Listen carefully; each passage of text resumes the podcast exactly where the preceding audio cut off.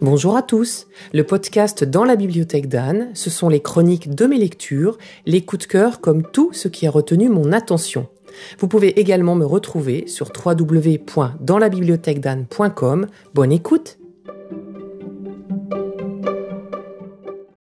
J'ai découvert Anne-Laure Bondou pendant le premier confinement. Ma meilleure amie m'avait recommandé de lire L'aube sera grandiose, et de recommandation en recommandation, nous nous sommes retrouvés plusieurs à lire simultanément, plus ou moins, ce bouquin pendant cette période si particulière.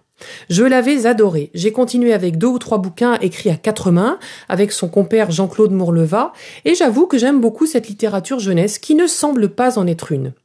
Puis est arrivée cette lecture commune proposée par Maïté du blog Mademoiselle Lee, et j'ai eu envie de retrouver ce sentiment agréable de lire le même bouquin à plusieurs, même si je ne connaissais pas les autres lecteurs. L'histoire. Au travers de plusieurs générations d'hommes qui composent la famille Balaguer, nous allons traverser un siècle de l'histoire de France.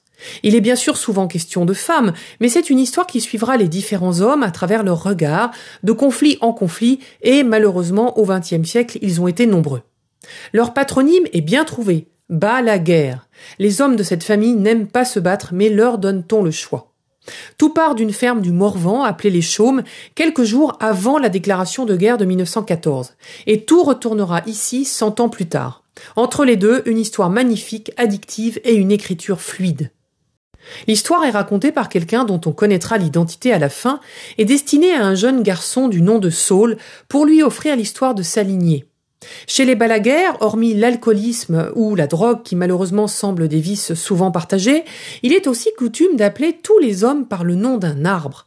Citise, Anzème, Charme ou Aloès pour les moins usités, Saul et Olivier pour les plus contemporains de notre époque.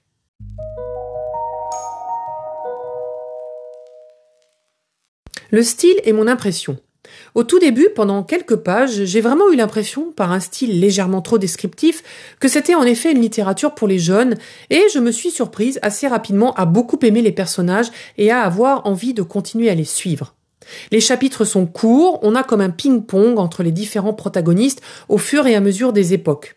Comme vous le savez déjà si vous me suivez, j'aime beaucoup le roman choral et j'aime que les personnages se répondent les uns les autres. Guerre, nazisme, vie de paysans, adultère, Algérie, homosexualité, découverte du sida, féminisme, mai 68, Tchernobyl, 11 septembre, c'est un roman riche qui vous attend par le prisme de la vie de personnages qu'on croirait sortis de notre réalité. Il y a dans ce roman beaucoup de moments difficiles, les vies des hommes sont compliquées, mais Anne-Laure Bondou montre que la vie continue toujours malgré tout et qu'elle est toujours la plus tenace. Citation. Comme je te l'ai dit, Saul, il n'y a pas de héros dans notre histoire, seulement des hommes que la violence du monde laisse sans voix. Pour ma part, ce roman confirme que j'aime les lectures en commun et que j'aime le style de Anne-Laure Bondou. Je vous souhaite une bonne journée et vous dis à bientôt pour un prochain épisode.